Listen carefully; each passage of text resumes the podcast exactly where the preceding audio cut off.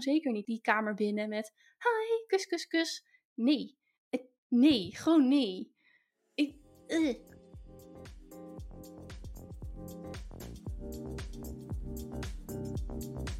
Welkom bij Plannen Simpel de podcast. Ik ben Renske en deze podcast gaat over productiviteit, gewoontes en alles wat daarbij komt kijken.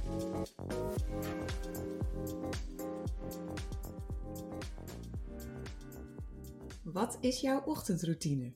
Mijn ochtendroutine is uh, wakker worden zonder wekker. Want ik ben altijd uh, vrij vroeg uh, wakker. Of er staat een kind naast mijn bed, om whatever reason. Maar dan is het opstaan, mezelf klaarmaken eigenlijk. En dan die kinderen ook zorgen dat ze, nou ja, in ieder geval gevoed zijn en aangekleed en schoon en de deur uit kunnen. Dus het is een beetje zo'n standaard ouder ochtendroutine. En als ik echt vroeg wakker ben, dan begin ik eerst met werken. Ja, er is altijd wel iets te editen in mijn geval. ja, ga je dan editen altijd? Is dat dan de taak die je erbij pakt? Ja, ja omdat dat ook vrij makkelijk weer op pauze te zetten is. Hm. Dus uh, op het moment dat ik gewoon bezig ben met editen en er komt iemand vroeg naar beneden of er moet iets, dan is dat eigenlijk heel snel te stoppen op het punt waar ik ben. En dat kan ik dan later weer oppakken. Als je in een heel gedachteproces zit, dan, uh, dan vind ik dat echt lastiger. Ja. ja. En uh, ja, dus dat is de ochtendroutine. Plus uh, dan door de week uh, kinderen ook naar school brengen. En de ene keer doe ik dat, en de andere keer doet George dat. En de andere keer doen we dat samen. En daarna is het dan stilte en begint soort van het tweede deel van de dag voor mij. En maak je nog een bak koffie of iets? Ja, ja. En um, het hangt een beetje... Het is ook wel wisselend in de seizoenen. En dat klinkt misschien een beetje gek.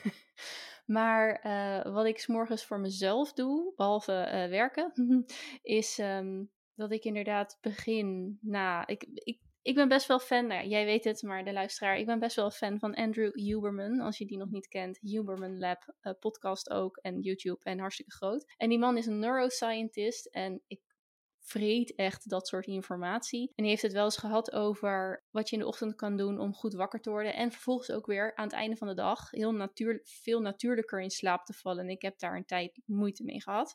En een van die dingen is um, morning sunlight viewing. Nou, nu woont hij in Californië. Dus daar is vrij vaak ook in de ochtend uh, überhaupt zonlicht. Hier in Nederland is dat niet altijd zo. Maar zijn punt is ook dat al kijk je maar naar daglicht. Zeg je um, viewing towards the sun. Dus ook niet per se in de zon kijken, want dat is dan weer niet zo gezond. Dus ik probeer wel elke ochtend, en dat doe ik best wel religiously, zeg maar, hmm. om een moment te pakken, minstens één minuut, eventjes buiten te staan. We hebben ook een tuin op het oosten, dus dat maakt het ook wat makkelijker om gewoon buiten te staan en richting de opkomende zon te kijken. En uh, ja, in de, in de zomer is dat heel vroeg, of kan dat al heel vroeg. En in de wintermaanden is dat wat later. Maar uh, die, die pak ik er altijd wel, uh, wel bij. En anderhalf uur nadat ik wakker ben geworden, pas tussen aanhalingstekens aan koffie beginnen. En sinds kort maak ik ook wel bijna elke dag slow koffie. Maar dat is oh. zeg maar in het tweede deel van de dag. Als er geen kinderen meer om mij heen hangen en er geen deadlines van een schoolbel gehaald moeten worden, dan zet ik die slow koffie. En dat is dan toch dat je het door een filter heel langzaam laat ja, weet je, het is ook gewoon uh, het, het ouderwetse pruttelbakkie eigenlijk. Dus slow koffie in een ouderwets, ouderwets, ja, zo'n koffiezetapparaat met zo'n filter erin en dan van die schepjes uit zo'n koffiebus en dan klik aanzetten en dan loopt dat zo door. Uh, dat is uh, dat, maar dan handmatig doen. Dus je gaat helemaal terug in de tijd. En uh, ik denk dat de generatie boven ons juist heel gelukkig is dat ze niet meer zo'n pruttelbakje hoeven te wachten, maar dat ze gewoon een of andere Senseo-pad erin kunnen smijten of een Dolce Gusto erin kunnen gooien. Uh, en dat gaat lekker zo super snel. En ik ga weer terug naar grootmoederstijd, denk ik, door die slow koffie heel handmatig te zetten. Ja. Dan waardeer je het meestal ook meer, toch? Ja, nou, het is ook gewoon een hele. Ik vind het een leuke gewoonte. Ik vind het uh, gezellig, want ik doe dat of voor mezelf. En dan is het echt een soort. Die, die, die, die koffie die ik dan maak, is echt een soort cadeautje aan mezelf. Um, of we doen het samen met George. En dan zitten we daar ook echt even voor. Dus ja, een soort. Na die eerste deel van de ochtend even terug. Even een momentje. Ik vind het leuk om te doen. Leuk om naar te kijken. Op de een of andere manier blijf ik het leuk vinden om naar doorlopende koffie te kijken. Het is heel satisfying op de een of andere manier. Ja. ja, en het is, uh, het is lekker. Ja, dus... Oké, maar nu, dit vind ik wel interessant. Ga je dan inderdaad dus naar de koffie kijken? Dus dan pak je niet je telefoon of iets terwijl de koffie loopt? nee, nee, het is echt, het is echt, uh, ja, het is slow living eigenlijk. Gewoon een minuut of 9 à 10, ik denk wel dat dat het duurt, weet je, met alles, alle handelingen bij elkaar. Dat is echt eventjes, uh, ja, je hebt toch van die ASMR geluiden filmpjes. Nou, daar ga ik nooit zo op aan, maar dit is voor mij een soort ASMR in zicht. Als ik dat goed uh, zeg, dan ja, kan daar echt gewoon een beetje naar kijken en een beetje staan weg te dromen. En dan nog een beetje water erop en dan loopt het weer door. Ja, zo gaat dat. Ja, ik snap het wel. En we nemen dit dus op in de herfst. Jij doet er nu een soort pumpkin spice doorheen. Ja, nou dat is dus ook echt de ontdekking van de afgelopen maand. Uh, ik ben inderdaad, uh, zoals George zegt, speculaassoep. Um, ik ben dus wel gek op de pumpkin spice latte van Starbucks. Dat heeft natuurlijk ook een bepaalde experience of een bepaalde ja, beleving die je daar dan aan vastplakt. Maar ik vind het ook echt lekker. En dan heb je van die verschillende recepten die je kan proberen. Je kan natuurlijk die kruiden gewoon door je koffie heen gooien. En, maar dan proef je toch kruiden door koffie heen. Het is gewoon niet zo lekker. En nu gooi ik dus bovenop gewoon de gemalen koffie, die ik gebruik voor mijn slow koffie, gooi ik dus een klein lepeltje van die pumpkin spice kruiden. En dan geeft hij natuurlijk de smaak af aan het vocht. Maar die kruiden, die structuur van die kruiden, die heb je er niet in. Dus nou, het was echt een soort van. Uh, zo'n, weet je dat er zo'n lampje boven je hoofd verschijnt? Ja, ja, ja. Zo, zo'n Donald Duck moment had ik. En um, dat werkte gewoon super. Dus nou ja, iedereen die nu koffie komt drinken, zeg ik: Wil je, wil je pumpkin spice? En dan de ene die reageert heel blij. En de ander denkt: Waar heb je het over? Ik weet het niet. Dus um, ja, ja. Ja. nou, ik zag jouw video, of tenminste, ik had je erover gehoord, toen zag ik die video erover. Toen dacht ik, oké, misschien overweeg ik nu dan wel om zo'n plastic ding te kopen en de sloop koffie een kans te geven. Ja, ja want het, is, het werkt echt goed op die manier. En ik heb wel een, uh, een receptje ooit gebruikt om zo'n bakje pumpkin spice te maken. Daar moet je vijf verschillende kruiden in gooien, waaronder kaneel en ik denk cardamom of zo. Nee, dat niet. Nou, anyway, uh, daar gaan een aantal kruiden in en ja, zo'n plastic houdertje is echt uh, 1,99 of zo. Ja. Je zou ook gelijk een mooie chique porseleinen kunnen kopen. Ik ga hier even over nadenken. Ja. Maar ik ga dit wel, ja, want ik vind met pumpkin spice latte ook altijd, dan krijg je bij de Starbucks er enorm veel slagroom en zo bij. Ik, ik ga dit gewoon lekker thuis doen. is het is echt, het is, als je het lekker vindt, dan uh, weet ik zeker dat je dit ook heel erg kan waarderen. Het is, het is het gewoon echt precies met die smaak erdoor. Dus go for it, zou ik zeggen. Ik ga dit sowieso proberen. Oké. Okay. Cadeautje okay. aan jezelf, ja. Uh, welke gewoontes pas je toe om jouw productiviteit te versterken? Nou ja, wat ik voornamelijk nu echt doe en wat best wel veel rust geeft, en dat heb ik geleerd uit jouw uh, Focus Funnel traject, je Focus Funnel programma, is dat ik echt dus voordat ik begin aan een taak waar ik productiviteit voor nodig heb, dus mijn focus uh, op wil leggen, dat ik de dingetjes dus uit de weg ruim, inclusief mijn mail en DM's. Want waar ik dus vaak, eh, mijn, mijn communicatiemiddelen zijn Instagram, DM en e-mail. En ja, je hoort toch vaak van nee, je e-mail moet je uitzetten. En je moet vooral niet in die berichten duiken, want dan, um, ja, hoe zeg je dat? Dan ga je gelijk daarmee aan de slag. Voor je het weet is driekwart van de dag voorbij en dan, ja, weg. En ik vond dat dus lastig, want dat hield mij dus maar bezig. Want ik wist dat ik een aantal berichten er had uitgestuurd. Ik zat op antwoord te wachten. Misschien had het wel iets te maken met het project wat ik vandaag vastpak. En um, ja, echt heel suf. Maar dat is echt onderdeel van mijn voorbereiding voordat ik echt zeg maar ga vlammen. Dat ik dus wel die berichten lees, wel die mails lees. En dat ik weet waar ik aan toe ben. Dat ik ze. Ik ben best wel goed in Inbox Zero, zeg maar. Dus over het algemeen lopen mijn mails niet uit mijn 13 inch schermpje. Dus ik heb er 8 of 9 staan hooguit. En ja, daardoor krijg ik dus gewoon wel de rust en de, vooral de ruimte in mijn hoofd om echt aan de slag te gaan met die ene taak of meerdere taken die ik gewoon moet gaan afronden of wil gaan afronden op die dag.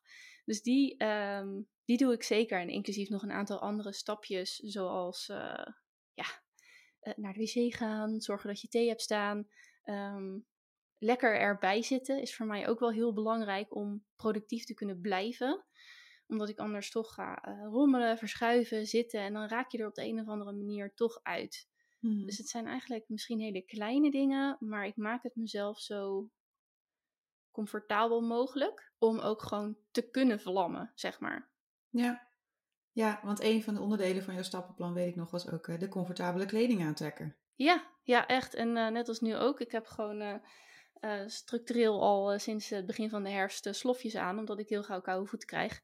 Ik zit ook gewoon veel stil. Ik, eh, ik doe veel achter de computer, dus ik zit veel stil. Dus ik word gewoon, mijn extremities, zeg maar, gaan gewoon blauw aanlopen op een gegeven moment. En nu denk ik ook gewoon, ik begin eigenlijk bijna niet aan dit soort taken zonder dat ik die slofjes aan heb getrokken. Want anders loop je maar afgeleid te worden doordat je koude tenen hebt, koude voeten en dan een dekentje er weer overheen en dan weer eraf, want dat, dat glijdt dan weg en het zit niet lekker. Nee, trek gewoon die slofjes aan en je bent klaar. Ik had laatst ook iemand die zei van, ja, hoezo afleiding? Dat is toch gewoon voor iedereen de smartphone? Dan denk ik, nee, dat is dus niet zo. Nee, Als je nee, daar echt even goed naar gaat kijken, zijn er heel veel afleiders. En is voor iedereen dus heel anders. Ja, en het zijn ook dingen die je, die je op een gegeven moment heel normaal gaat vinden. Dus die zeg maar een beetje onder de radar gaan vliegen. Want die koude vingers heb ik sowieso. Maar ehm, als je erop gaat letten en als je erover gaat leren en je er bewust van gaat raken, dan denk je, ja, het leidt me inderdaad gewoon af. En het is gewoon vervelend.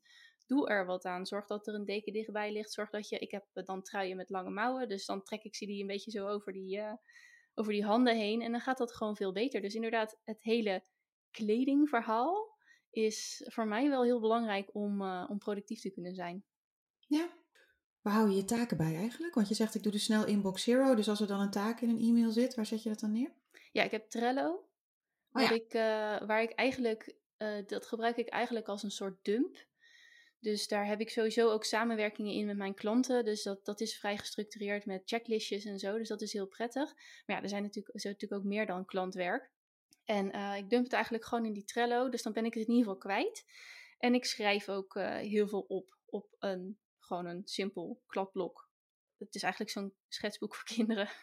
Met A4 witte blaadjes. En daar, die krabbel ik gewoon eh, helemaal vol. Maar ja, dus het is een, een, een combinatie van digitaal en op papier. En op die, in digitaal staat eigenlijk alles. En op papier schrijf ik dan eigenlijk mijn taken uit die ik nu wil doen. Of die belangrijk zijn. Of waar ik gewoon heel eventjes over na moet denken. Eh, en die ik dan weer in van die subtaken ga onderverdelen. Van dit eerst dan dat. En nou ja, dat. Ja. Mooi systeem. Ja, Wat is een gewoonte waarvan je denkt dat anderen die niet zo snel hebben? dat ik heel weinig tijd verspil op mijn telefoon. Ik heb daar echt zo'n weerstand tegen gekregen. Ik, eh, in die zin, natuurlijk ben ik ook schuldig aan scrollen, doelloos, eh, rabbit holes van TikTok ingezogen worden. Of course, ik ben ook maar een mens. Maar ik merk, sinds, sinds een paar jaar heb ik dat, denk ik, een jaar of drie, vier. Ik weiger in wachtkamers, in rijen, in ja, restaurants als je zit te wachten op je eten. Dat kan natuurlijk een restaurant zijn of een snackbar. Maar al die wachtmomenten Mhm. weiger ik echt zieloos te gaan scrollen. Ik vind dat ook zo'n sneu gezicht. Ik heb daar een oordeel op, dat realiseer ik me ook wel. Maar dat is misschien ook de fase waar ik in zit, omdat ik nu juist de hele andere kant op schiet. Soms zo'n sneu gezicht dat waar je ook bent, als iemand maar anderhalve minuut hoeft te wachten, is het gelijk flop die telefoon in die handen. Ik heb eerlijk gezegd ook wel, het is eigenlijk gestart met toen ik eh, sms-duimen kreeg. Oh, Ik heb dat nog steeds. Als ik te veel met me. Ik typ ook. ik typ met eh, twee. wij- Ik ben echt. oh zo, echt? ik ben echt zo'n boomer, ben ik. Met, met de telefoon. Ik typ met mijn twee wijsvingers op de telefoon. Voor de, voor de luisteraar, dus echt met links. Weet je wel? Op dat schermpje. En ik heb een iPhone 12 mini. Dus zo groot is die ook weer niet. Dus het ziet er niet uit. Ik heb ook inderdaad. Mijn telefoon ligt dan ook echt op een surface. Want ik heb mijn twee handen nodig om te typen. En niet meer met mijn duimen. Want ik krijg al heel snel last van die duimen. Maar eh, ik wil gewoon dat ding niet in mijn handen hebben. Dus dan kijk ik een beetje rond. Ik wil dat voorbeeld ook niet geven aan mijn eigen kinderen of wie dan ook. En op de een of andere manier geeft het me dan toch ook wel weer een. eh, nou ja, heb je misschien toch dat ego dat je anders doet dan anderen. En dat vind ik dan leuk of zo. Ja, ik denk dat weinig mensen dat. Of ik zie het in ieder geval weinig om me heen. Want ja, bij zo'n wachtkamer bij de dokter ook. Ja. Het is gewoon, je zit met tien mensen en negen daarvan zitten op hun telefoon. Ja, weet ik veel wat te doen. Maar eh, ik wil dat gewoon niet. Ik wil niet, niet, zeg maar, niet dat mijn onbewuste reflex. Ik weet niet of dat een goede term is, maar onbewuste reflex eh, is om die telefoon te grijpen als er iets van een moment van ja, onzinnige stilte of zo valt. En ik was laatst ook een weekendje weg met vriendinnen. Die ken ik, eh, nou, inmiddels ben ik 37, die ken ik 33 jaar. En toen zei er ook echt eentje, wat zit jij weinig op je telefoon? Ik zie jou helemaal niet op je telefoon zitten. En toen dacht ik ook, nee, maar ik snap het ook niet. Dat we met z'n vieren zitten te kletsen en dat een van hun dan random midden in dat gesprek. Niet als je, weet je wel, als je zo'n gesprek hebt met z'n vieren, dan zitten er bijvoorbeeld twee tegen elkaar te praten en derde en vierde luisteren. En dat nummer drie of vier dan gewoon even die telefoon pakt en Facebook opent. En dat vind ik zoiets. Dan denk ik, hè? Maar waarom? Mhm. Dus, ehm, nou, lange rant misschien. Maar dat is iets wat ik niet doe. Ik heb ook eigenlijk alle notificaties uitstaan. Behalve, ik, eh George is dan mijn, mijn vriend, mijn man. Die, wij, wij sturen berichtjes in, een, in iMessage. En niet in WhatsApp. Dus iMessage staat aan. En de, de Paro-app van school. Want als er dan iets is met die gasten, dan krijg ik in ieder geval direct wel een notificatie. Dat vind ik dan wel belangrijk. Maar voor de rest staan eigenlijk alle notificaties uit. Dus ik denk dat dat een gewoonte is die je niet heel erg veel ziet. Nee, het is eigenlijk heel jammer dat je daar vrij uniek in bent. Maar het is wel zo. Ja, en ik weet niet of eh, misschien dat anderen daar wel wat. Ik werd er ook doodongelukkig van, van mezelf. Dat ik denk, hé, getver. Dus en als een ander dat misschien niet ervaart, dan is het ook misschien minder ja, erg tussen aanhalingstekens voor zo iemand. Maar ik werd echt gewoon. eh, ik walgde er op een gegeven moment echt van. Dat dat een reflex was van mezelf. Ik denk, ja, hou op joh. Ja. Dus, nou ja, dat. En wij hebben ook geen, eh, geen eh, hoe zeg je dat? Wij hebben ook geen tv-abonnement. Dus het hele gewoon maar op de bank ploffen en die buis maar aanzetten om een in mijn ogen nutteloos programma te gaan kijken. Als ik al iets ga kijken, is het dus heel bewust. Dus dan moet ik die kijk-app openen. En dat is echt een verschrikkelijke app. De NPO-app is ook een drama. Dus als ik iets ga kijken, dan doe ik dat heel, heel bewust. In plaats van, eh, doe maar SBS 6. Want er zijn altijd van die gezellige burenruzieprogramma's of zo. Dan denk ik, nee, dat, Heel eh, belangrijk. dat brengt mij niet meer. Dat brengt mij niks meer, nee. Nee, ik heb hetzelfde inderdaad. En ik denk dat dat ook is met, of tenminste, ik heb ook geen tv-abonnement. Dus je kiest bewust om iets te kijken. En ik denk dat dat ook vaak is met notificaties. Dat mensen denken, ja, maar die, die bliepjes die leiden me niet af. Ik denk, nee, maar je wil juist heel bewust kiezen voor, ik ga nu even lekker scrollen op Instagram. En niet dat je die reflex inschiet.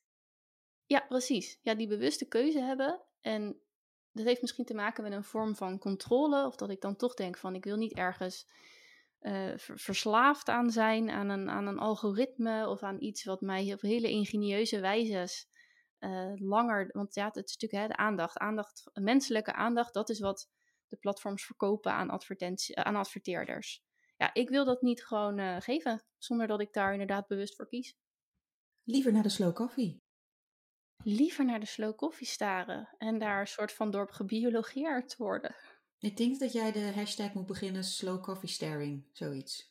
Ja, Een nieuw dus, dus movement. morning sunlight viewing, gevolgd door slow coffee staring. Misschien dat ik dan, oh, dan kom ik misschien nog wel in de podcast van Andrew Huberman ook. Manifesteren. Ja, ja, ja, ik ga luisteren. Welke, volgens jou, gekke gewoontes heb je? Weet ik niet zo goed. Ik heb niet dat ik eerst mijn linker en dan mijn rechtersok of zo moet aantrekken. Of dat ik iets duizend keer check. Misschien heeft het eerder te maken met dat ik. eh, ik weet niet of dat een, een hele gekke gewoonte is. Maar ik heb wel altijd het idee dat ik veel meer kan doen in minder tijd. Hmm. Dus dan denk ik, oh, ik heb nog vijf minuten voordat eh, mijn opname start.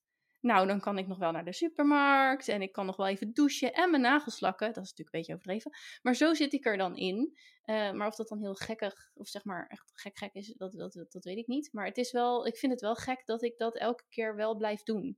Dus ik loop er altijd tegenaan. Net ook. Eh, was onze eh, afspraak begonnen en ik sta nog half met mijn apparatuur in te pluggen. Omdat ik gewoon weer drie andere dingen heb gedaan waarvan ik dacht, die kan ik binnen één minuut. Maar dat is helemaal niet zo, want die kosten per stuk nog drie minuten. En multitasken gaat natuurlijk wel helemaal niet. Dus, dus dat is dan iets wat, ik, wat misschien niet heel gek is, van grappig gek.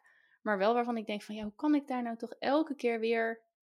Dat snap ik dan niet zo goed. Dat is vast ook een of ander neurologisch pad. Maar ik snap niet zo goed waarom ik er elke keer weer tegenaan blijf lopen. En laten we toch nog even noemen dat je met je wijsvingers berichten typt. Oké, fair enough. Ja, die is gek. Die, eh, dat is ook echt geen gezicht. Echt niet. Maar uit, uit nood geboren dan maar. Ja, Ja, die voegen we gewoon nog even toe. goeie. Welke gewoonte ben je ooit met goede moed aan begonnen, maar doe je nu eigenlijk niks meer mee? forever sporten. Gewoon, gewoon bewegen. Het moet. Ik word er gezond van, maar ik, dan begin ik vol goede moed aan.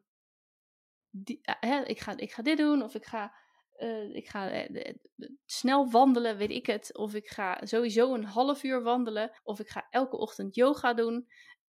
Dat, dat, dat is, het blijft op een gegeven moment, weet je wel, dan zakt dat af. Ik weet niet wat het is. Maar sporten en bewegen is wel zo'n gewoonte waar, wat voor mij gewoon niet, niet goed lukt. En ik heb ooit eens Magic Morning met die zes dingen. En daar zit zeg maar schrijven in. En ik ben best wel talig. Maar dat schrijven, dat.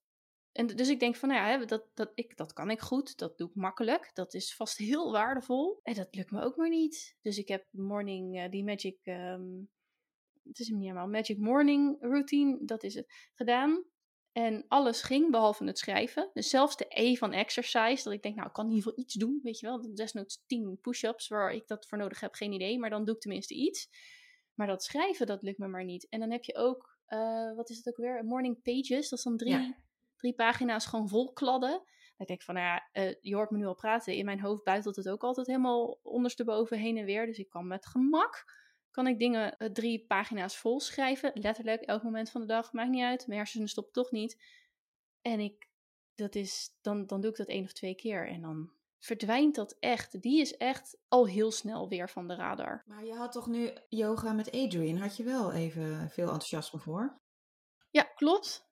Ja, daar had ik veel enthousiasme voor en die heb ik wel een tijd volgehouden. En haar uh, schema staat ook nog netjes op mijn bureaublad.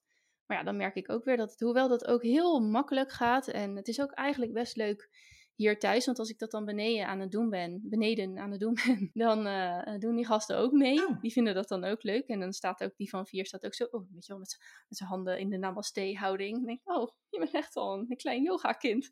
Ik weet niet zo goed wat ik hiervan vind, maar leuk. Dus dan ben, dat, dat is dus niet eens een hele erge opgave. Kijk, hardlopen is voor mij echt de hel. Net als bijvoorbeeld zwemmen. Nattigheid, no-go. Echt niet zweten. Ik hou er niet van. Ik word er niet gemotiveerd door. Ik, ik, ik vind het gewoon niet prettig. En dan moet ik ook weer douchen. Want dan vind ik, weet je wel, nee, het is allemaal niks.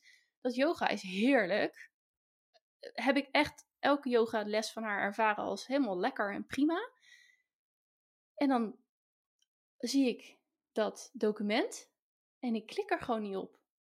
Dat stopt dan ineens. Hmm. Maar ja, eh, zij maakt dus inderdaad maandoverzichten. Uh, dat je gewoon elke dag een filmpje. Super makkelijk, want het is een heel slim, heel slim overzicht. Gewoon op 1 A4. En ze doen dan eh, van oktober uh, gewoon 31 linkjes ook achter zo'n dag. Dus je hoeft echt alleen maar zo één klikje te doen. En dan ben je op de desbetreffende video. Is het dan toch iets dat het je niet genoeg oplevert? Ja. Dat je daarom denkt, waar, waar doe ik het dan precies voor? Ja, misschien wel. Ja, want ik zou, dus het is ook niet een instant gratification, zeg maar. Hmm. Uh, het is, uh, uh, ik vind het niet zo erg om te doen, is het dan meer. Dus dat valt ook natuurlijk niet echt in de gradatie. ik voel me helemaal energized of ik, ik kan niet zonder. Of, terwijl dat zo'n morning sunlight viewing, dat is A, heel snel voor elkaar. B, ik vind buiten staan gewoon heel lekker. En uh, C, ik merk ook echt dat ik verfrist naar binnen terug ga. Dat ik echt wakkerder ben. Ja. En dat is me wel heel veel waard. Terwijl zo'n yoga filmpje is leuk. En je, je voelt, het voelt wel goed. Maar ik heb niet gelijk inderdaad een instant gratification van... Ha, nu voel ik me ook echt zoveel sterker of meer in balans. Nee. Ja, nou ja, ja. ja we kunnen natuurlijk nog helemaal induiken hoe het kan dat je een intentie voor een gewoonte hebt en, en, dat niet gaat doen. Maar wat denk ik met sporten altijd inherent aan is, want nou ja, een van de regels bijvoorbeeld van James Clear is de, zijn eigen twee minuten regel van je moet een gewoonte in twee minuten kunnen doen om te beginnen, zodat de drempel lekker laag is. Maar met sporten hmm. gaan mensen toch heel vaak denken, ja, ik ga lekker voor Jan Joker voor twee minuten naar de sportschool fietsen. Dat doe je niet. Uh, twee push-ups, nou, dan merk je al helemaal niks. Dus een, klein, een lage drempel creëren is met sporten eigenlijk best lastig. Ja, ja die zie ik inderdaad wel. Want je, je, moet de, je kunt het gewoon niet comprimeren in tijd. Om echt goed erin te zitten. Sowieso als je stelt dat je een sport gaat doen. Misschien is een stretchy yoga oefening dan nog wel oké. maar de meeste sporten moet je een klein beetje toch opwarmen. Inmiddels, vooral als je zo'n beetje 37 en ouder bent zoals ik. Ik voel me helemaal als een oma nu. Maar het is wel zo dat je gewoon hè, net iets minder snel. Dat je gewoon denkt, ik moet even 15 seconden in ieder geval mijn, uh, mijn hamstring hebben ge... Hoe zeg je dat? Weet ik het? Ja, hamstring, die zit aan de achterkant. Hebben gerekt, want anders uh, scheurt hij compleet af als ik een sprint trek. Ja, dat is dat, je kunt dat niet in tijd Nee. Uh, comprimeren inderdaad. Maar je brengt ook de kinderen heen en weer naar school. Dat is toch ook sporten? Ja, dat is. Ja, dat is. nou, you would say. Maar uh, um, ja, ik ben wel bezig s ochtends. Dus je bent wel aan het, eh, aan het rondrennen, 16 keer die trap op en af. Ons, ons credo hier in huis is ook als je voor de 80ste keer die trap op moet. Traplopen is een zegen. En dan ga je maar weer. en uh, we doen we eigenlijk heel veel op de fiets. Zoveel mogelijk. Ja, daarom. Ja. Dus.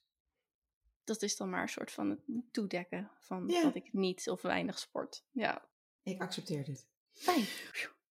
Welke gewoonte kost je veel moeite, maar levert je ook heel veel op? Ik denk wel dat dat met voeding te maken heeft. Ja. Ja, ik heb uh, trouwens ook nog een gewoonte. Uh, ik doe aan intermittent fasting. Oh. Dus ik eet tussen 10 en 6 is. Soms wat later, weet je, dat verschuift een beetje. Maar meestal heb ik voor 12 wel gegeten. En uh, hebben, ja, sowieso zijn we voor 7 nu wel klaar met eten. En dat is het dan ook. En die, dat, dat, kost me, dat kost me nu niet meer zoveel moeite. Maar dat heeft me in het begin wel heel veel moeite gekost. Dus eerlijk gezegd is dat ook eigenlijk alleen maar de eerste twee weken geweest. En dat zijn dan twee lange weken. Mm. Maar daarna ging het, gaat het echt als vanzelf. Want ik doe dit nu, ik denk anderhalf jaar. En soms niet. Maar dat zijn bijvoorbeeld twee dagen in de maand. En dat is dan, iedereen is op zaterdag of zondagochtend thuis. En we gaan gezellig met elkaar ontbijten uh, voor tien uur. Weet je wel, dat, dat zijn dan dat soort momenten. Ik vind geen enkel probleem om het... Uh, nu vol te houden. En wat het me heeft opgeleverd is dat ik een veel, ja, nu gaan we, het is misschien een beetje TMI, maar een veel rustigere spijsverteringskanaal heb. Um, mijn buik is ook gewoon pla- voelt, hè, dat is ook gewoon platter. Dus het is, ik ben niet iemand die daar super veel problemen mee heeft met darmen of, of weet je wel dat, of, of bloating, hoe noem je dat, uh, opgeblazen ja. buik hebben. Ik moet dan altijd denken aan de Activia reclames en zo, weet je wel. Dat is dan, dat is niet zozeer, maar het is wel gewoon het verschil was vrijwel direct te merken.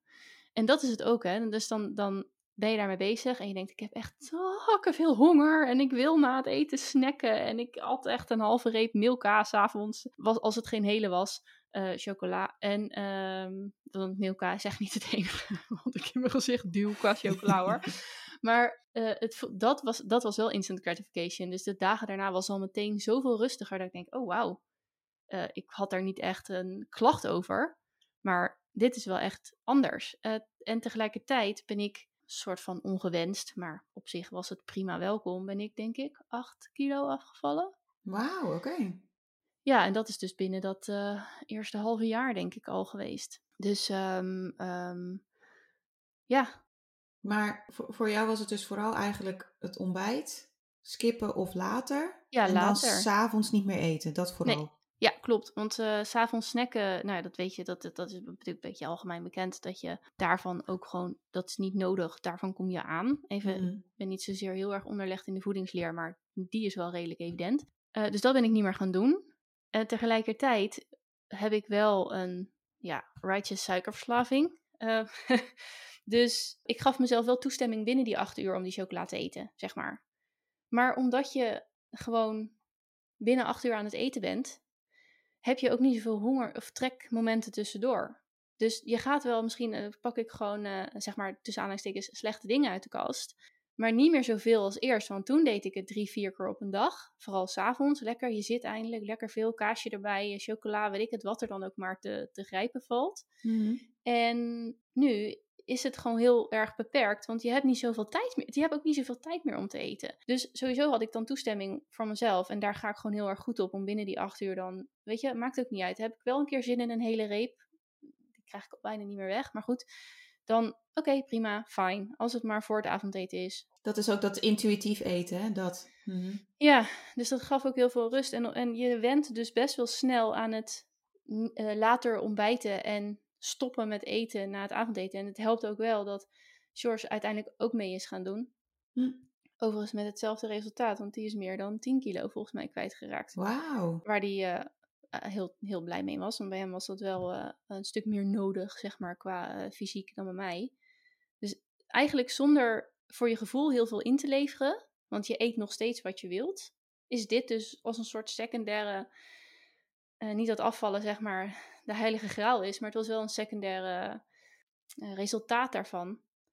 Terwijl ik me ook een stuk rustiger in mijn lichaam voel. En wat ik ook heel prettig vind, is dat ik, want vroeger had ik altijd iets in mijn tas zitten, er moest iets van een reepje in of een, weet ik veel, wat heb je allemaal van die tussendoortjes die je dan in je tas gooit, zo van die verpakte dingetjes. En nu denk ik wel eens, ja, ik zou wel trek kunnen krijgen onderweg, maar uur later ben ik weer thuis. Zo Ja. boeiend is dat. Dat is eh, het hele idee van honger hebben, die hongergevoel, heb ik wel eens. Maar ik koppel daar niet meer de noodzaak aan om dat te stillen met eten, want na 10 minuten is het weer weg. Het is gewoon, het, ja, het is gewoon een signaal. En als je daar niet naar luistert, ja, dit klinkt een beetje, dat, dit klinkt niet helemaal goed, maar als je denkt, Nee, ik snap wat je bedoelt. dan als je weet van, oké, eh, kijk, als je drie dagen niet gegeten hebt en je hebt honger, dan ah, raad ik aan om toch iets te doen. Ja, een hongergevoel terwijl je om tien uur op pad bent en je weet dat je om elf uur weer thuis bent en dan gaat ontbijten. Ja, dan hoef je echt geen eh snacken, nee, hoe heet het, die snacken jacks of zo voor in je mond te duwen. Nou, het doet me ook altijd wel denken, nu ook bij jou weer bijvoorbeeld met die notificaties. Want ik heb ooit een schrijfcursus gedaan waarbij dit een oefening was van ga eens als je dorst hebt in plaats van meteen dat gevoel wegnemen door te drinken. Ga het dus omschrijven hoe je je dan voelt. Ja, En je merkt dus als je in je leven, zeg maar, daar meer mee bezig bent van oké, ik voel iets, ik voel een behoefte, maar ik ga niet meteen die behoefte vervullen. Dat je dat dus op andere vlakken ook gemakkelijker kunt. Dus dat je dat meer kunt accepteren van, oh, ik heb nu honger. Nou ja, dat wil niet meteen zeggen dat ik ook na, meteen iets moet eten. Laat het er maar even zijn en het komt goed. ja zo, zo is het inderdaad. En je weet ook, het is ook eh, eh, een succeservaring op een gegeven moment. Want ja, tuurlijk krijg je honger 's morgens. Want als je gewend bent om om half zeven te ontbijten, ja, dan heb je om half acht sowieso een hongergevoel. Want je lijf denkt, yo, hallo, eh, waar, blijven die boterhammen? En als je dan, in mijn geval heb ik gewoon drukke of de ochtenden waarbij ik afgeleid zou kunnen worden door de kinderen die naar school moeten, op de fiets heen en weer. En als je dan maar denkt van, joh, ik ga eerst die kinderen wegbrengen en dan ga ik ontbijten. En dan kom je thuis en denk je, oh, maar mijn hongergevoel is weg. Dus nou, laat ik het in ieder geval proberen dan inderdaad tot tien uur. En als je eenmaal die succes- succeservaring hebt, dan, ja, dan denk je, oh ja, dit kan gewoon. Is wel gezegd dat intermittent fasting, by the way, disclaimer, dat je, dat, dat voor mensen met een eh, eetstoornis of met een eh, Hmm. verleden met eetstoornissen, is meestal niet zo'n heel goed idee, omdat het gewoon andere dingen gaat triggeren. Maar als jij Ja. een gezonde relatie tot eten hebt en je daarbij goed zou kunnen voelen door je eetwindow, te- of je te beperken tussen acht, om maar acht uur per dag bezig te zijn met eten, dan is het, eh, ja, zou ik zeker aanraden om het gewoon eens een keer te proberen. Ja, Ja, je bent niet de eerste die ik erover hoor, die er goede ervaringen mee heeft. Dus ja, ja. probeer het uit, zou ik zeggen. Welke gewoonte zou je willen hebben, maar weet je eigenlijk nu al, dat wordt hem niet. Ik zou, weet je wat? Het is misschien heel, nee, laat ik het niet denigeren. Ik zou wel elke dag, als ik in mijn opstaanritueel, en zou ik de motivatie willen hebben om, en ook trouwens de kunde en de vaardigheden, om mijzelf, weet je wel, mijn haar heel mooi te doen, mijn make-up heel mooi te doen. Ehm, en niet een kast vol kleren, maar een rek met super mooie kleding. Dat je zeg maar jezelf helemaal ja, in je kracht zet. Laten we het dat maar even noemen. Door, door daarbij aandacht te besteden aan je uiterlijk. En dit is echt iets wat voor mij, waarvan ik denk elke keer als ik het doe. Ik, heel simpel. Ik, ik draag bijna nooit sieraden, of dat ben, heb ik bijna nooit gedaan. Maar ik heb nu ook heb een kettingje om. Ik heb één kettingje. Ja, ik heb er één. En die doe ik nu elke dag om. Uh, soms vergeet ik dat dus, of lukt het me toch niet, of sla ik het over. Omdat ik denk, het helpt. Ik weet dat het mij helpt om me ja, ook goed te voelen, om me zeker te voelen. Maar er zit ook een heel groot deel, bijvoorbeeld tomboy in mij, die op een gegeven moment wel klaar is met make-uppen of met tutten aan je haar of wat dan ook. Dus daarvan weet ik al van oké, ik ga denk ik, nee, weet ik wel zeker dat ik nooit zo'n die persoon ga worden die elke dag zeg maar volledig fierst die deur uitstapt. Omdat ze gewoon super goed is in het. Weet je, ik heb met meiden samengewerkt en die zei, oh, die kwamen al met van dat prachtige lange haar. En die kwamen dan op kantoor en zeiden, joh, weet je, ik doe dit elke ochtend even met, de, met hoe heet dat ding, met de stijltang. Super makkelijk, ga ik je een keer leren. En dan dacht ik echt, wauw, dit is zo gaaf. Dit, als het zo super makkelijk kan binnen een paar minuten, ja, dat zou ik wel heel graag willen. Maar ik geloof niet dat ik daarbij kan, zeg maar. Dat is gewoon de grote stap. Mhm. Dus ja, die, uh, ik geloof niet dat ik die gewoonte ooit echt, nou, daar geloof ik echt niet in. Nee. Maar wil je dan ook wel echt heel erg? Misschien heb je het ook niet nodig. Nee, nou ja, misschien is dat ook wel weer van wat is de urgentie. Ja. Maar het punt is wel dat ik heel goed weet wat het met me doet als ik het wel doe. Dus het feit mm. dat ik nu heel vaak dat kettingje toch omdoe, uh, vind ik het gewoon leuk om, om dat te zien. En ik denk, oh, dit past eigenlijk wel bij mijn hele uh, outfitkeuze van vandaag. Of hé, hey, dit kleedt het toch net wat meer aan. Of ik voel me wat vrouwelijker daardoor. En dat voelt ook heel prettig. Juist omdat ik ook die tomboyish kant in me heb. Uh, maar ook gewoon uh, overwegend vrouwelijke energie in mijn kern heb zitten. Laat ik het maar zo zeggen. Ik ben gewoon echt wel een meisje. Dan doet het me ook wel goed. Dus ja, daar, daarvan zou je juist zeggen van het is juist die instant gratification. Dat op het moment dat je in de spiegel kijkt of buiten bent, dat je veel uh, op een hele fijne manier zelfbewust bent. Ja. Beweeg gewoon prettig door de wereld. Maar ik, ja, nee, ik geloof, ik weet het niet. Ja, en dit is dus wel weer inderdaad een hele interessante, dat de stap was heel klein om deze gewoonte wel een kans te geven.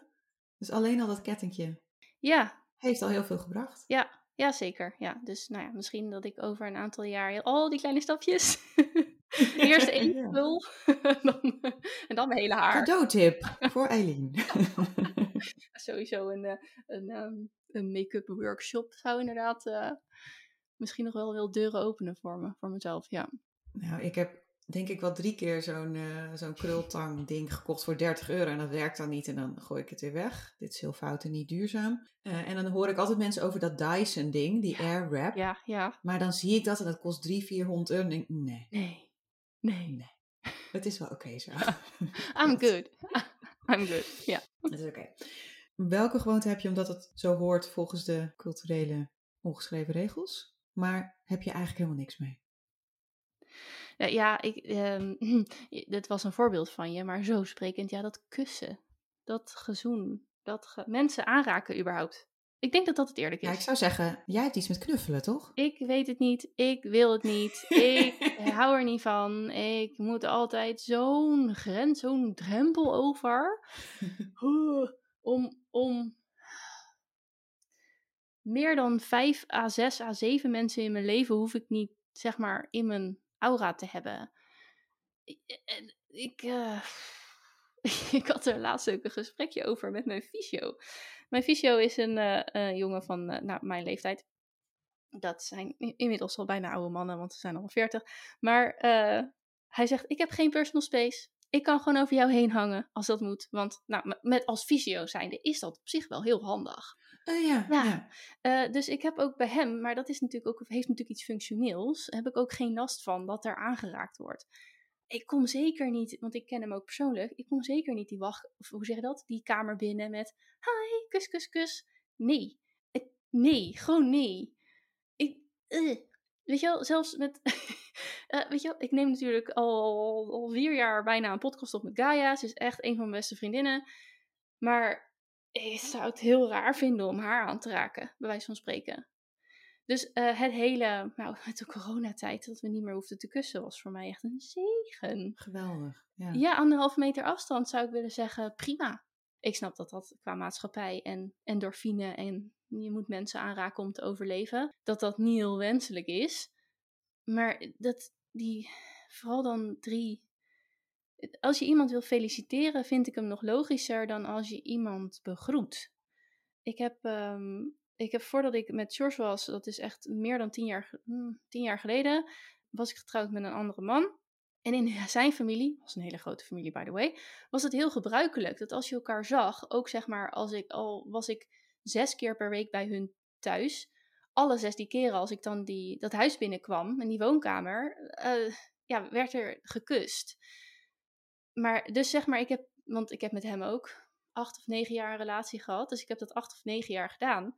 En dat, zelfs dat, in die gewoonte, eh, in die sfeer waarin het heel normaal is, bleef ik gewoon altijd dat toch tegennatuurlijk voor mezelf vinden. Dus inderdaad, dat is heel gebruikelijk. Maar ik wil het gewoon niet. Ik vind het echt niet prettig. Nee. Ik, ga, ik zit nu al te twijfelen of ik dit eruit ga knippen, maar ik ga dit toch even zeggen. Ehm, bij de familie van mijn ex deden ze ook aan, uh, dus op de mond kussen. Oh. En dan zeg maar wang, wang, wang, mond? Of gewoon hey? Ja, dat dus. En dus. En dat heeft een aantal jaar geduurd dat ik echt dacht: ik wil dit niet meer. Ja. Dus toen was mijn grootste overwinning dat het op de wang werd. Ja. Ja, maar vind je het niet als je dan daar ook aan terugdenkt? Dat je denkt, uh, jij voelt daar heel veel bij. Maar bij hun is dat zoiets gebruikelijks. Ja. Dat het ook heel erg scheef is. Dus iets is super normaal ergens. En, en jij voelt daar heel veel ja, weerstand of wat dan ook tegen. Uh, het past gewoon totaal niet bij jou. Dus die, het is zo'n zo groot verschil. Het is niet dat je denkt van, oh ja, ik ben niet gewend, maar prima. Maar het is echt dat je denkt, oh, dit is, staat zo ver buiten mijn gebruiken. Ja. Hè, uiteraard, ja, ik heb net een hele verhandeling gehouden over drie kussen. Dus op de mondkussen is mijn hele hoofd gaat echt wauw. maar zeg maar niet oordelend naar de gebruiken van een bepaalde familie. Mm. Waar zij misschien juist heel veel verbinding uithalen uit die lichamelijkheid. Maar oeh, je zit dan zo in een spagaat tussen wat je zelf wil, prettig vindt en wat hier heel gebruikelijk is en ook heel erg gewaardeerd wordt. Toch? Ja, en het is ook. Um, dat vind ik eigenlijk altijd het enige voordeel van ouder worden. Nou, het zijn er meer natuurlijk. Maar dat je jezelf steeds beter leert kennen. En plus dat je ook meer je gaat gedragen naar wie je bent. Ja. Dus de, de pleaser in je. De, want eigenlijk zit ik dan dus ook vaak na te waarom heb ik dat jarenlang dan wel gewoon gedaan? Ja, nou, jij, jij, hebt er, jij hebt er op een gegeven moment nog iets aan gedaan. Ik heb dat gewoon uitgezeten. Tot, totdat ik bij hem wegging. Dus ja, maar uh, ja, nee, maar ik, dat, is, dat is volgens mij ook heel menselijk. Omdat je niet, uh, je hebt natuurlijk altijd, weet je, dan gaan we even heel diep op de menselijke psyche in. Maar je hebt altijd een angst voor afwijzing. Dat is een van de grootste angsten die een mens kan hebben. Je mag niet buiten de groep vallen, want dan ga je dood. Dat is een beetje het, het idee. Dus ja, en dit is zo'n handeling die op zich vrij makkelijk is. Maar eigenlijk heel erg ver tot in je kern zit van niet fijn. Dus daar zit een in, in voordat je dan inderdaad erachter bent dat je denkt, ja, ik vind het eigenlijk helemaal niks. Of super irritant. Of, um, ja, doe je het al zes jaar en denk je, ja, ja, ja, hoe ga ik hier nu nog mee stoppen? Ja, ja het is natuurlijk echt... het maar even snel doen en dan is het weer klaar. Ja. En dan kunnen we zitten en aan de dat... koffie. Ja, precies. Ja, we gaan gewoon even door. Voor welke gewoonte heb je een Ulysses-contract nodig met jezelf? Ha, ja, dat is echt uh, suikerhoudende zaken uh, met een bepaalde structuur. Ik ben van de suiker. Ja. En de structuur is belangrijk. Dus het gaat om uh, taart, koekjes. Weet je, snoep niet. Snoep vind ik niet boeiend. Maar als er, als er sowieso is mijn, mijn credo altijd, als er taart is, is dat mijn ontbijt. Dus er is taart over van een verjaardag. Maar zeg maar, Gaia, mijn vriendin, die weet het ook al. Er is taart over. Dan geeft ze mij dus mijn ontbijt voor morgenochtend mee. Als ik naar huis ga. Weet je wel? Dat is vriendschap. Dat is echte liefde tussen vriendinnen. um, nee, maar als er taart in huis is, koek. En dan bijvoorbeeld kaakjes en... en maar gewoon gevulde koeken en zo. Hè? Dus zeg maar koeken die nog extra extra zijn. Of uh, gangmakers of, of uh. Die zijn een ietsje kleiner, maar die hebben wel meer dan alleen een schijfje. Uh, de chocola ook. Dit zijn echt dingen die ik niet bij me in de buurt moet hebben. Want het gaat op. Het gaat ja. op. Het is weg. Ik blijf het in mijn mond duwen. Het gevoel van zo'n koekje in mijn mond, van zo'n stuk taart met zo'n lekkere cremmetje of een... Dus je moet het echt niet kopen. Dit is echt de enige, ja. Echt niet kopen. Echt niet. Ja. Nee. Want ik kan best nog wel wat. Weet je, ik ben geen. Je, hebt mensen die dan een zak openmaken en een chipje pakken en dan moet die zak leeg. Ik kan echt één chipje eten en denken: lekker. En dan ga ik weer verder met mijn leven. Bij mij is dat echt. Als er, als er iets van. Dat, dat koektaart chocola. Ik kan ook, ik voel ook echt iets in mijn hoofd gebeuren. Zo van, ah, limbisch systeem die gewoon overleeft. Het moet erin. Het moet erin. Ja, dus niet kopen. Vooral zeg maar, uh, supermarkt is weet ik het, een kilometer verderop. Lekker daar laten. Vind je het ook vervelend als mensen het je cadeau geven? Of wordt dat juist gewaardeerd? nee, ik vind dat, dat vind ik niet vervelend. Want dan denk ik, nou ja, die calculeer ik dan gewoon in. Oké, gaat dan gewoon op. Het is ook echt wel heel bewust dat als ik het koop, dat ik ook denk, oké, gewoon deze middag op. En dat vind ik oké. Hm.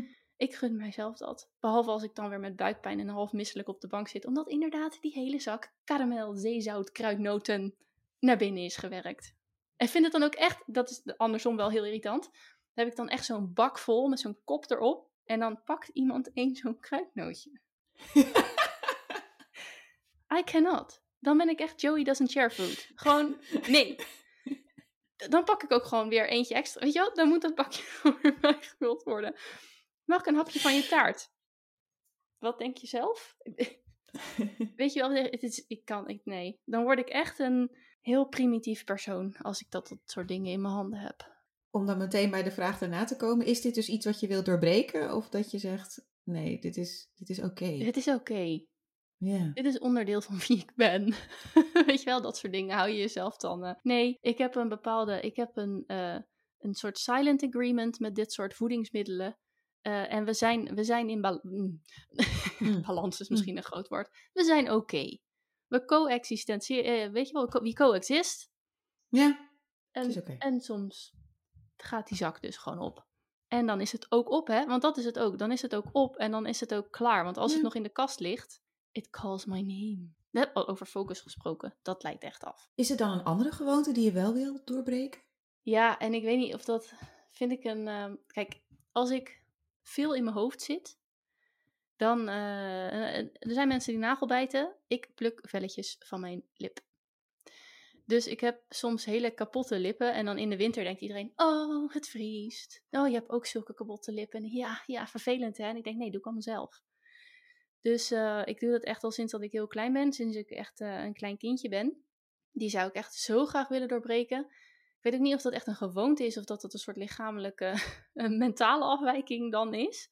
Maar het ziet er heel lelijk uit, het valt heel snel op. Uh, het is natuurlijk ook, het is heel gênant als je ergens zit en je plukt zo'n dingetje van je lip. En het gaat bloeden, weet je wel, sorry ook weer voor de TMI guys, maar het is gewoon niet prettig. En dan denk ik, waarom zit ik dit nou te doen? En ik heb al echt geprobeerd eraf te komen, op mijn handen zitten. Volgens mij heeft mijn moeder vroeger ook. Ik weet niet of ze het echt gedaan heeft, maar we hebben het er wel eens over gehad dat zij maar dat nagel. Mensen die nagelbijten smeren iets viezigs op hun vingers. Ja, bitex. Zodat ze dat niet doen. Om dat maar te kopen, want ik nagelbijt dan niet, maar ik ben wel in de buurt van mijn mond. Dus dan zou ik in ieder geval proeven van, gatsie, weet je wel? Daar zou ik echt wel vanaf willen, ja. Work in progress. Zeker. Wanneer had je een overnight succes? Ja, dat is, uh, die, vind, die vind ik lastig. Het heeft, dat zijn meer mentale dingen voor mij. Dus niet zozeer heel erg te kunnen terugbrengen naar iets concreets. Zoals uh, in één keer klopte alles of uh, verkocht ik 16.000 producten in één keer. Maar meer dat ik dan echt ergens tegenaan liep. En dat ik ochtends wakker werd en dat ik een heel helder idee had. En dat komt omdat ik ik kan best wel in mijn hoofd zitten dus, maar ik kan ook wel goed elk scenario, zeg maar, doorlopen. Dus ik ben best wel verhalend. En dan is er een, een probleem of iets waar ik tegenaan loop, waar ik dan iets over leer. Dus bijvoorbeeld, ik, ik voel me, ik durf iets niet te doen. Een stap te zetten, ik noem nou maar wat, uh, mijn baan op te zeggen en fulltime ondernemer te worden. Heel spannend. En dan leer ik iets over, oké, bedenk dan wat het allerergste is wat er kan gebeuren. En is dat dan echt zo erg? Weet je wel, is die enge tijger nou echt zo groot? Of is dat eigenlijk een redelijk klein kittentje die je op zich wel aan kan als het eenmaal zover is? En dat moet dan even sudderen. En moet ik dan denken, ja, hoe zit dat dan? En hoe werkt dat dan? En dan ineens is het, dan valt het in elkaar. En dan ga ik mentaal gezien in mijn ontwikkeling heel veel stappen in één keer zetten. Mm. Dus in die zin zijn dat wel hele grote overnight successen soms juist omdat die dingen je zo erg bezig kunnen houden en dat je dan gaat slapen of je ligt een nacht wakker of, of zo. En dan voelt het zo bevrijdend als het ineens wel allemaal uh, klikt en in elkaar valt. Ja. Ja, en, en je dan vervolgens ook de keuze maakt om zo'n grote stap te zetten. Maar dat is ook, ja, ik vind het wel het typische overnight succes inderdaad. Het hoeft ook niet te zijn van, oh, toen had ik opeens tien klanten, had ik niet zien aankomen. Dit zijn juist de grote stappen die je echt verder brengen. Ja, ja dus het is bij mij een soort van, zo'n soort stuwdammetje. Heb ik wel eens het Mm. idee. En dan loop ik er tegenaan, loop ik er tegenaan, loop ik er tegenaan. Bedenk ik daarover, wat kan ik doen, hoe zit het dan? Heel erg, ja, je zou het overthinking kunnen noemen. Maar op de een of andere manier zijn dat wel de stapjes in het proces, waardoor ik ineens die, die, dat, die dam weg is en ook dat Mm. hele stuw meer overstroom. En dat ook, daar ook dan op dat moment wel klaar voor ben. Ja, dus ook Ja. niet daar meer aan twijfel. En dat is lekker hoor, als je, als je iets zonder twijfel kan doen. Het is heel fijn als je iets zonder twijfel kan doen. Ja, twijfel is een hele Absoluut. grote energiezuiger. Dus eh, dat je dingen achter je kan laten, dat is heel prettig. Ja, Ja. En tegelijkertijd, dit is natuurlijk sowieso fantastisch, laten we daar even bij stilstaan. Tegelijkertijd moet je soms ook, als je niet dat overwhelming gevoel hebt van de stuwdam doorbroken, ook soms gewoon doen. ja iets van eh do it, if, you, if you are scared, do it scared of zoiets. Dat zijn van, van die quotes waar ik ook best wel, eh, ik denk, oh ja, ja, ja, inderdaad. Maar dan voelt dat toch eh, nog steeds een soort van twijfelachtig of dan Mm. dat, dat hele echt, dat bevrijdende, rustige gevoel, die ge- ineens die geplaveide, zonovergoten weg die je voor je ziet. Dat gevoel is wel heel lekker, ja. Ja. Ja. En dan ga je ook eh, in ieder geval in het begin, totdat je weer tegen het volgende stuwmeer, stuwmeer aanloopt. Maar dan ga je ook heel hard, ja. Heel mooi. Eh, wat is iets wat je niet weet of kunt, maar wat je heel graag zou willen weten of kunnen? nou, ehm, vroeger, vroeger, toen ik een klein meisje was, was ik onwijs ge- geïntrigeerd door het heelal, alle astronomische, ja, de astronomie. Eh, toen kwam ik erachter dat je daar hele grote gradaties van natuurkunde zo voor nodig hebt om dat zeg maar te worden. En wiskunde en scheikunde, echte beta-vakken waarin ik zeker niet uitblonk. En toen er tijd ook nog ehm, ja, dat ook niet ging vastpakken. Geen, eh, ik heb ook nog een tijd gehad dat ik niet wist dat ik in een fixed mindset zat. Ik zal niet zeggen dat ik hem nu al heb opgelost, want volgens mij ja, kom ik telkens nieuwe gradaties daarvan tegen. Maar eh, ik ging dat gewoon niet doen. Want dat kan ik niet. Dus laat maar varen. Maar het blijft mij fascineren. Dus als ik. De, de- dit zijn echt een soort van, van die jeugd-kinderdromen Ja. daar, ik was daar zoveel mee bezig. Al mijn spreekbeurten van groep, wanneer, wanneer begin je met spreekbeurt? Groep 5 of zo? Tot en met groep 8 gingen daarover. En dat is echt een onderdeel van mijn leven waar ik denk van ja, ik zou daar zo graag eh, in willen duiken. Net als, net als bijvoorbeeld de watermanagement. ja, ik heb dus mensen, ik heb een tijd als tekstschrijver gewerkt en toen heb ik ook voor eh, de Vereniging van Waterbouwers gewerkt. En dat gaat dus over het watermanagement van Nederland. Hè? Denk aan Willem-Alexander, die dat ook heeft gestudeerd. Ja, dat zijn zulke ingenieuze, bedachte dingen. En ook als ik nu ergens al maar een slootje zie, denk ik, dit is onderdeel van. Weet je wel, gewoon een heel veel groter plan. En Mm. natuurlijk ook eh, hoe Nederland en de zee en de klimaatverandering zich gaan verhouden tot elkaar. Hè, Amersfoort aan zee over een paar jaar. En dan het watermanagement en dan werken met die natuurgebieden. Dat, vind ik ook, dat vond ik ook zo machtig mooi om daar die mensen over te spreken. En weer is dan die, ja, ja, ga je dan op je 32e nog, dat nog studeren of zo? Dat weet ik niet. Maar ook weer die belemmering van ja, het is zo nodig dat je daar inderdaad de beta-vakken voor hebt. En ik heb daar de hersenstructuur niet voor. ik, heb, ik kan echt andere dingen heel goed. Ik ging er dus over schrijven. Hè? Dus ik was echt een cultuur- en maatschappij-typje. Talen is mijn ding qua talent. Maar dit zijn echt wel vlakken. Vooral van die hele, daarom vind ik denk ik de Huberman Lab ook zo interessant. Die, die, waarin je super specialistisch wetenschappelijk zou kunnen zijn. Ja, als ik dat toch eens gewoon eh, zou kunnen, dan zou ik dat wel heel, heel, heel vet vinden. Ja, Eileen staart nu in de verte. ja ik kijk niet eens naar mijn slow koffie, maar Nee, echt zo. Ja. dromen. Maar ook met dit soort dingen is, want ik heb, ik heb dat zelf bijvoorbeeld met schrijven. Maar als ik dan dus zie dat er een lezing is in de stad over schrijven, dan weet ik al, ik word nooit J.K. Rowling die in haar tuinhuisje een Harry Potter, Harry Potter boek wegtiet. Maar ik vind het wel heel leuk om daar naartoe te gaan. Doe je dat dan wel eens? Nee. Dat je naar een... Nee, dat realiseer ik me dan ook nu. Ik geef daar ook, dat, dat leeft in mijn soort van herinnering. Dat watermanagement is natuurlijk nog wel vrij recent. Want de astronomie is letterlijk echt gestopt toen ik 12 was. Want ik ging Hmm. naar de middelbare school en ik ging zeker. Nou, ik ben echt een uitblinker geweest op allerlei vakken met twee vingers in mijn neus. Maar wiskunde was altijd eh, trekken en gedoe. dat soort dingen. ja, dat heb ik echt al, daar heb ik echt een dekseltje op gedaan. Hmm. Ehm, behalve als ik nu een planeet aan de hemel zie staan, dat ik daar helemaal over ga uitweiden. En dat ik echt mensen, nou ja, dat ik naast me zie van, oh, ik luister naar je omdat ik van je hou. Maar het interesseert me echt geen zak. Je moet dit gewoon combineren. Je moet een klant hebben waarvoor je de podcast mag editen over watermanagement Ja. en hemellichamen. Nee, ja, ja, precies. En ik heb best wel, eh, toen ik nog eh, eh, loondienstbanen, zeg maar, zocht, ben altijd communicatieadviseur geweest, vind dat ook een leuk vakgebied. En communicatieadviseur kun je bij vrij veel grote organisaties zijn, commercieel, maar ook een waterschap bijvoorbeeld. Dat Ja. ik echt wel heel een tijd in de gaten heb gehouden van, kan ik bij een waterschap gaan werken als communicatieadviseur? Ja, dus in die zin zou ik het zeker kunnen combineren. Het tekstschrijven was natuurlijk al een, een, een optie, of zeg maar een, eh, een, een ding daarvan. En eh, dus nou, bij deze de uitnodiging, mochten er mensen van het waterschap of van de ESA of van een andere astronomisch of watergerelateerd, natuurgerelateerd organisatie luisteren, ik ga graag met je in gesprek. Dit is ook manifesteren. Ja. Dit is heel goed. Bij deze, inderdaad. Top. Ben jij klaar voor de lightning round? Nou, ga ik even gronden. Nee. Ja, ja. Met je beide sloffen op de grond. Met mijn beide sloffen op de grond. Aarde op de eerste etage. Maar eh, kom maar door. Oké, maak de zin af. Productiviteit is. Vrijheid. Ik heb het al een beetje Oh. door, ja, door, mijn, eh, door mijn verhaal net eh, ook verteld. Maar het voelt voor mij heel rustig en vrij als ik productief kan zijn. Dus wat ik in het begin al zei, van als ik al die boxjes heb getikt, zodat ik, ja, weet ik het, mijn prefrontale cortex heb leeggemaakt om klussen af te ronden. Ja, dan ga je alsof je in een raceauto stapt en je gewoon geen blokkades meer hebt. Dus het voelt, voor mij voelt productiviteit echt als vrijheid. En ook het gevoel afterwards, zeg maar, dat je, ja, dat je of een grote klus hebt gedaan, of je hebt iets, je hebt gewoon iets afgerond. Eh, ja, dat vind ik echt een vrij, vrij gevoel. Ja, Ik mijmer nog even. Ik vind hem prachtig. ja.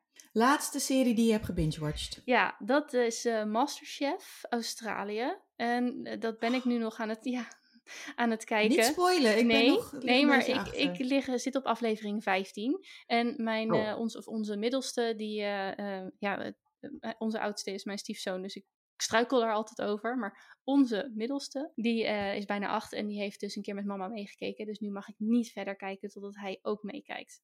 En hij heeft een andere bedtijd dan ik. Het scheelt niet zo heel veel meer. Maar dus eh, als ik er dan nog twee afleveringen wil kijken, dan kan dat natuurlijk niet. Want ja, kind, liefde. Ik ben zo'n zoetsappige moeder die dan zegt ja, ja hoor.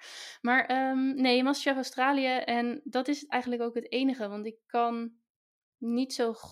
Ik ga te veel in verhalen mee. Ik zou bijvoorbeeld ook zo'n Handmade Stil of zo. Dat lijkt me echt zo'n Mhm. fascinerende serie om te kijken. Maar ik weet, Ja. moet dat niet doen. Dan lig ik drie nachten wakker en dan droom ik daarover. En dan moet ik dat doorkijken. En daar heb ik helemaal geen tijd voor. En eh, laat maar. Dus ik, ik, als ik al iets kijk, is het vaak een docu.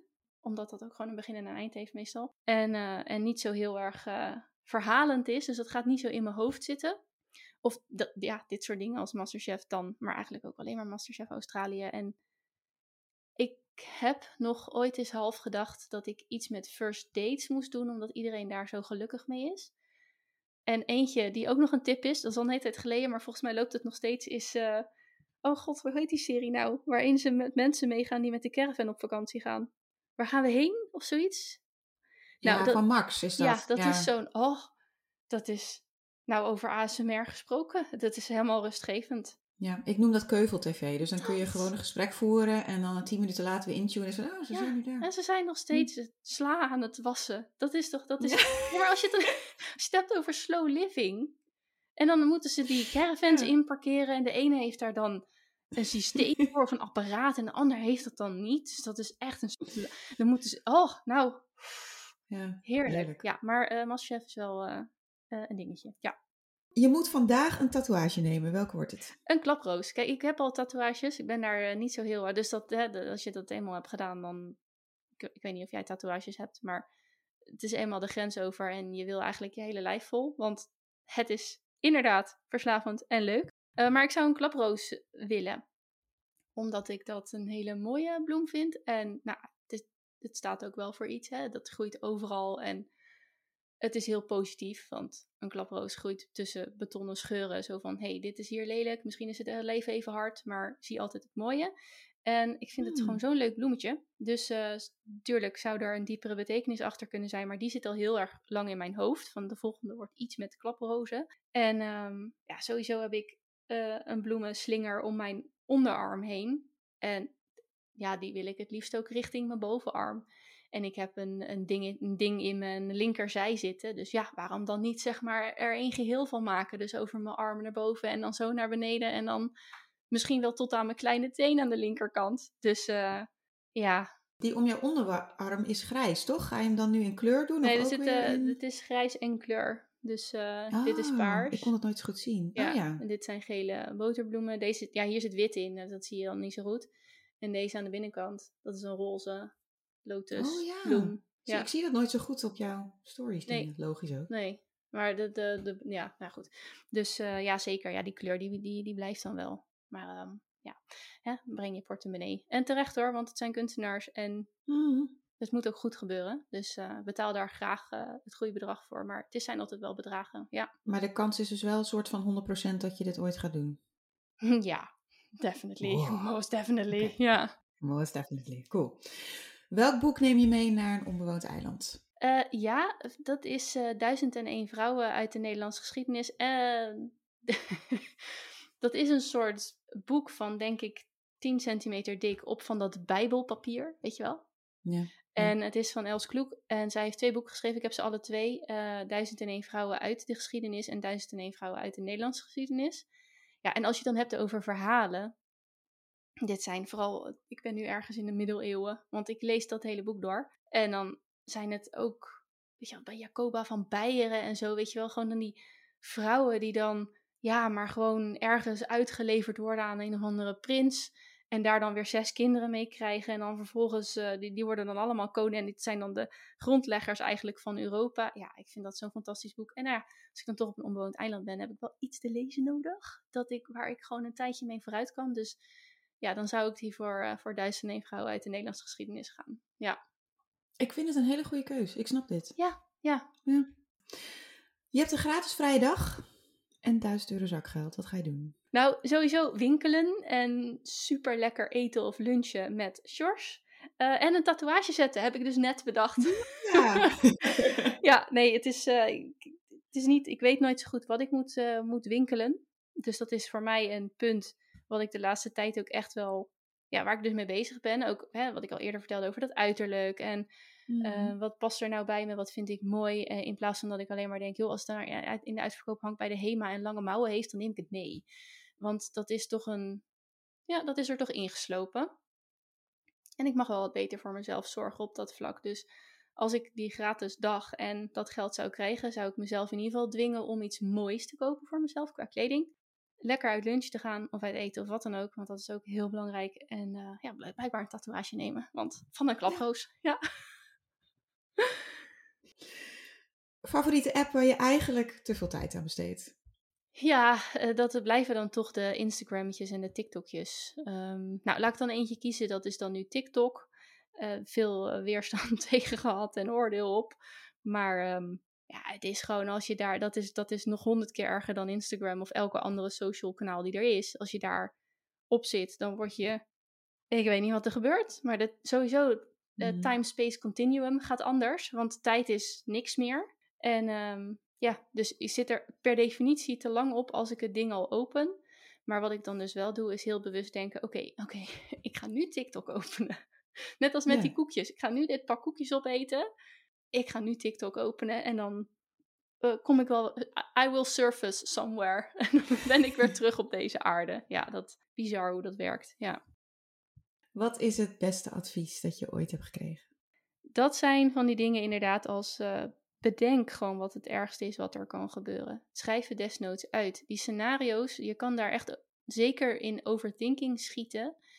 Maar het kan ook echt zo helpen om, ja, wat zeggen ze dan, die angst aan te kijken. Wat is het nou echt waar je bang voor bent? Is het echt, is het echt heel eng als je salaris wegvalt?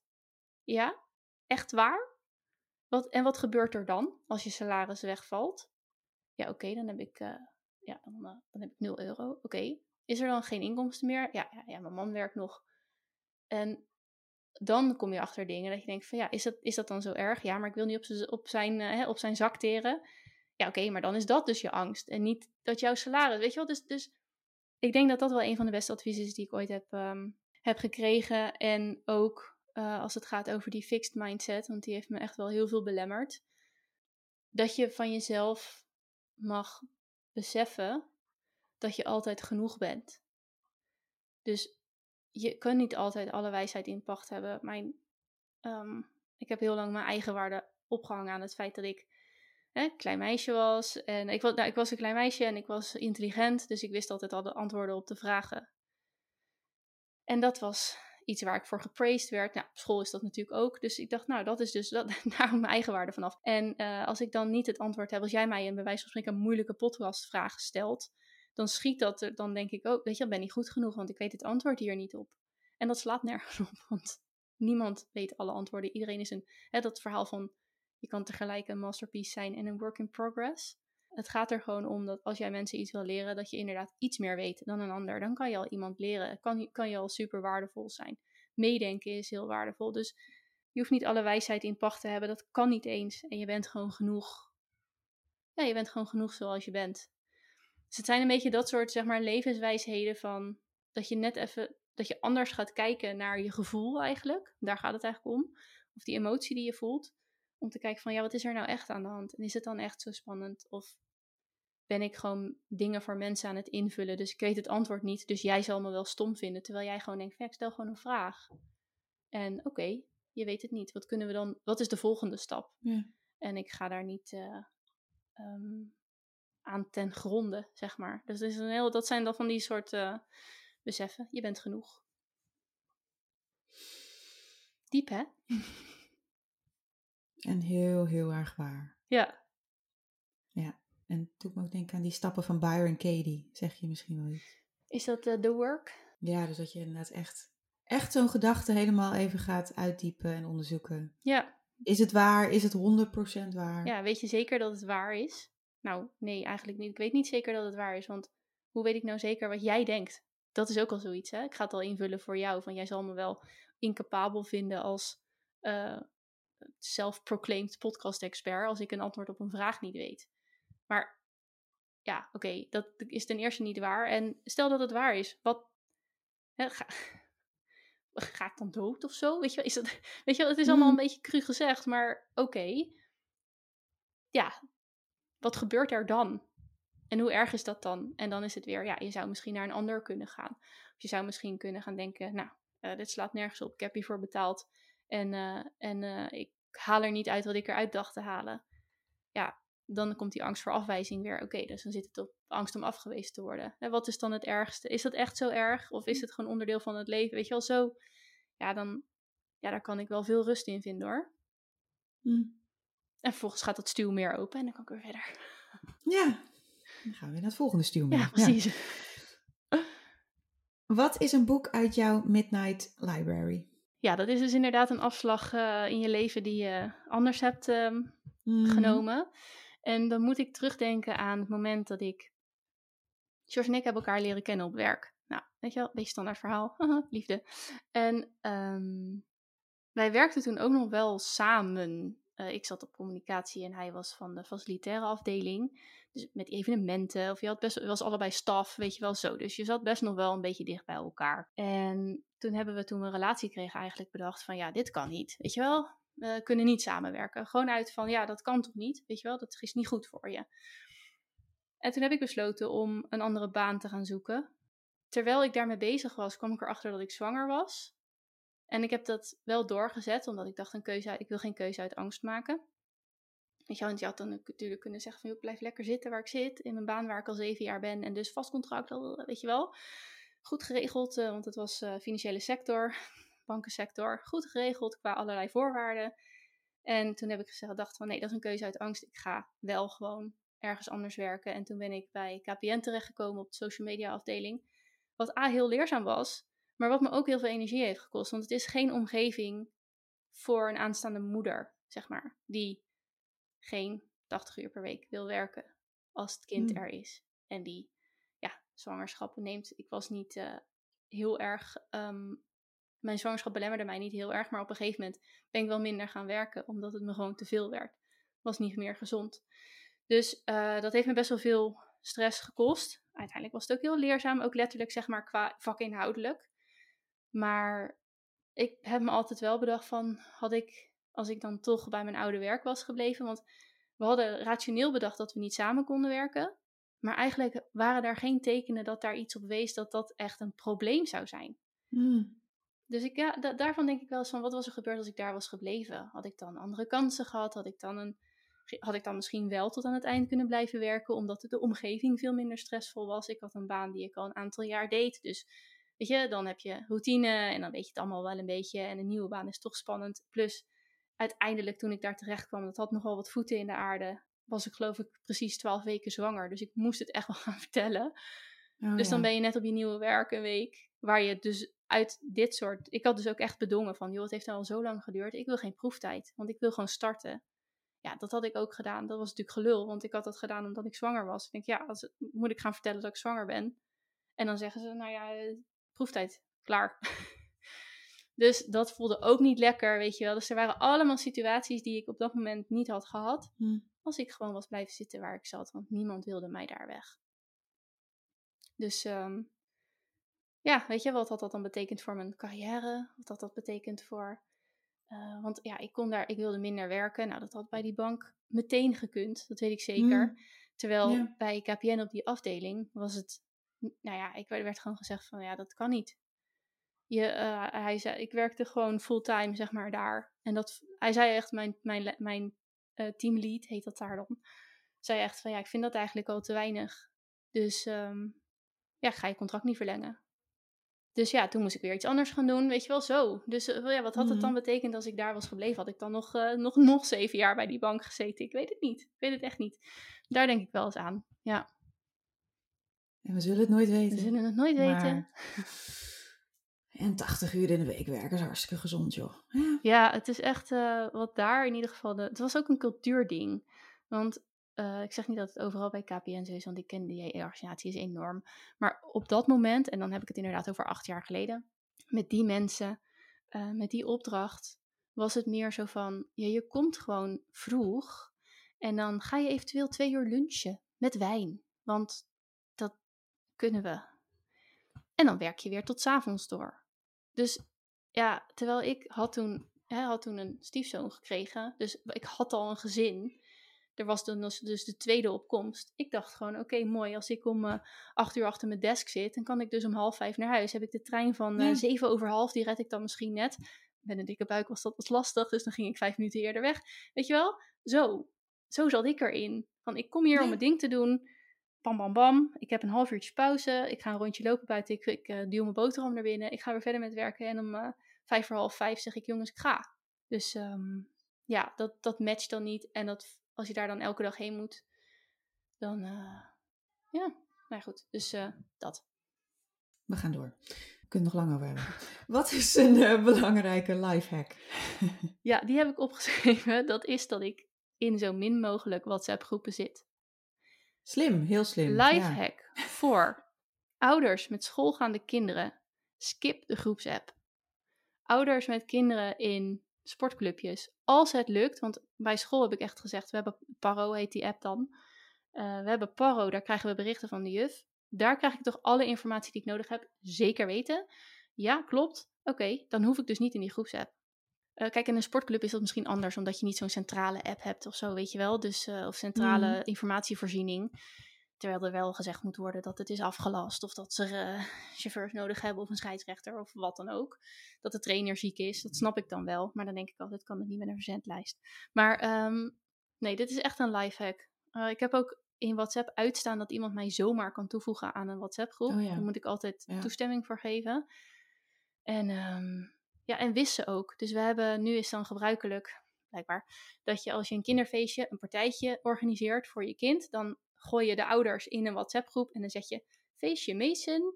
Eh, hey, op 16 nee, november, blablabla, weet je wel, eh, willen we het feestje vieren van. Eh, als dat feestje voorbij is, hup, weg, weg, weg, weg. Ja. Zorg dat je dat opschoont, want het, uh, het is kladder. Het is gewoon kladder. En net als zo'n groepsapp, ik heb het geprobeerd bij onze, onze jongste omdat hij ook in een klas terecht kwam waarvan ik dacht van ja, ik ken hier echt niemand. Dus het is misschien toch fijn om dan in die groepsapp te zitten en iets van binding te hebben met ouders, mede-ouders. Maar na drie weken heb ik gezegd, sorry. Nou ja, volgens mij heb ik inderdaad sorry gezegd. Dat is niet heel sterk. Maar heb ik gewoon gezegd, ik, uh, ik ga eruit. Ik heb het geprobeerd. Mm. En um, je mag me altijd een berichtje sturen. Ik wil met liefde Ja. helpen. Uh, ik wil betalen voor het cadeautje van de juf. Ik wil wha- whatever, weet je wel. Geef me maar een opdracht. Maar ik ga uit deze groep. Want op een gegeven moment werden er dus... Uh, sowieso werd de berichtjes van Paro geprintscreend en gedeeld in die groep. Dat ik denk, Ah, nee, wat is dit? Ja, laten we het lekker allemaal doen. Nog een prikkel. Ja, en uh, iemand is ziek en dan 16 keer beterschap. Ja, kom op man. Daar zit je toch niet op te wachten op 16... Uh, nou, ik heb dus niet eens notificaties, maar... Dat, dat, het voegt gewoon niks toe. Het, dat Mhm. voegt niks toe aan je leven. Dus als je goede uh, afspraken kan maken, dan is het prima. En uh, voor mij was toen de druppel dat uh, een van de klasseouders uit liefde hoor en prima, maar ik kan dat niet hebben. Foto's deelde van babykledinghangertjes met de vraag: heeft iemand hier nog wat aan? Toen dacht ik, ja, kom op. We zijn geen Facebookgroep Marktplaats of zo. Dit, dit, dit, I, I cannot, I cannot, weet je wel. Dus um, ja, dat is mijn lifehack. Kill WhatsApp groepen. Of je nou ouder bent of niet. Ouder bent of niet, niet ook, weet je, ja, denk in ieder geval heel goed na over het maken ervan ook. Als je zelf iets wil aanmaken, Ja. kan het met een verzendlijst afdoen. Is een groep echt nodig? En uh, denk ook na over, wil ik wel in deze groep? Want wa ja, wanneer ga ik er weer uit? Of denk je van, joh, ik moet ook de moed hebben om eruit te stappen. Want dat is echt moedig hoor. Ik heb wel eens ge gelezen, een artikel gelezen over uh, kinderen. Want uh, ja, als je kijkt in die WhatsApp-groepen van die kinderen, is het ook uh, WhatsApp-groep groep 8. En dan groep 8, de coole kinderen. Coole zal wel geen goed woord zijn nu, maar groep, groep 8 alleen de coole kinderen. En dan weer een subgroepje. Maar je wordt daar gewoon ingegooid. En op het moment dat je daar als kind uitstapt. Er staat natuurlijk ook altijd in zo'n WhatsApp-groep: uh, Eileen is er uitgestapt. Hmm, of Eileen heeft ja. deze groep verlaten. Dus het is ook heel duidelijk dat jij uit die groepen stapt. Uh, dat dat best wel veel sociale druk met zich meebrengt. Dus nee, ja, ja WhatsApp-groepen is voor mij. Uh... Ik vind dat wel, die heb ik wel een paar keer gezien, dat mensen dan iets doen wat rijmt op verlaten. Dus dan maak je er meteen een grapje van. van misschien ga je, hebben jullie het straks wel in de gaten en dan komt dan, uh, Eileen heeft, Eileen de groep verlaten. Oh ja. Al wordt dat misschien in, in die groep 8 chats als een awkward dad joke gezien, maar hey, ja. het is WhatsApp. Je ziet de reacties toch niet. Dus, nee, dat is waar. is ja, waar. ja, dat. Laatste vraag. Oeh. What are you most excited about in your life right now? Nou, dat mijn man per volgende maand, per over drie weken, ook gestopt met zijn loondienstbaan. Daar ben ik vrij excited about. Uh, vooral voor hem ook. Uh, nee, niet vooral, maar deels voor hem, omdat hij dan ook de ruimte krijgt om gewoon te gaan nadenken, voelen over wat is het dan wat ik wil. Vijf en een half Mhm. jaar als ambulancechauffeur gewerkt en dat is een ontzettend leuk beroep, maar dat heeft hij nu uitgespeeld eigenlijk. Dus uh, voor zijn gevoel. Dus dat, um, maar wat dan wel, is dan de vraag. Dus daar ben ik heel erg excited about. Ik ben super benieuwd wat er gaat gebeuren, uh, wat er met hem gaat gebeuren en de gesprekken die we daarover gaan voeren. Tegelijkertijd betekent dat ook dat ik dus ruimte krijg. Hij kan dan zeg maar huisvader zijn, om het maar eventjes op die Mhm. term te gooien. En ik krijg daardoor de ruimte om te kiezen voor mijn werk. Als ik, ik ben heel, ik denk niet dat iemand dat heel goed kan, maar het uh, mo moeder zijn is voor mij een hele andere state of mind, letterlijk. Daar gebeurt iets, denk ik, fysieks natuurlijks ook. Op het moment dat ik verantwoordelijk ben voor de kinderen, kan ik niks anders. Dus ik, dat is heel frustrerend soms en lastig. Ook als je een creatief beroep hebt. Trouwens ook niet als je, als je niet een creatief beroep hebt. Maar dan, dan, dus nu kan ik die verantwoordelijkheid ook voor andere zaken. Ja. Bijvoorbeeld, uh, heel simpel voorbeeld, de huishoudrekening was altijd, weet je, dat was bij mij. We waren samen natuurlijk verantwoordelijk voor het geld, maar uiteindelijk de op orde zijn van de huishoudrekening was bij mij. Dat kan ik nu loslaten, omdat hij dat gewoon allemaal gaat doen. dus uh, daar ben ik wel heel excited about. En ik ben dus uh, uh, ook mentaal weer bezig. Als je het hebt over een stuwmeer, zit ik echt te stuwen tegen een keuze in mijn bedrijf ook voor iets waar ik eigenlijk al weet dat ik zelf veel gelukkiger mee ben. En ik denk dat ik die keuze heb gemaakt. Ik merk het nu al dat mensen naar me toe komen met andere vragen. Vragen die ik wel leuk vind om te doen. Dat, uh, weet je, de, als ik net vertel over het stuwmeer en die dam. Ja. Die dam gaat bijna weg. Dus ik ben heel excited voor, de, voor die volgende stap. Dus dat ik weer toch meer een aanbod kan hebben wat nog weer beter bij me past. Waar ik toch weer gelukkiger van word. Brengt natuurlijk ook allemaal wel weer spannende dingen met zich mee. Maar kom erop. Ja. Ik word er ook gewoon excited van. Oh, yes. Ja, dit was leuk. Ja, ja, vond ik ook. Ja. Heel erg bedankt. Ja, graag gedaan. Dankjewel voor het luisteren. Je kunt mij vinden op Instagram en LinkedIn. Check de show notes. En op planandsimple.nl vind je alle informatie over het Focus Funnel programma. In dit programma ontdek je jouw unieke focusformule, zodat je eindelijk in jouw unieke focusmodus de taken afvinkt die ertoe doen. Voor nu, tot de volgende podcastaflevering.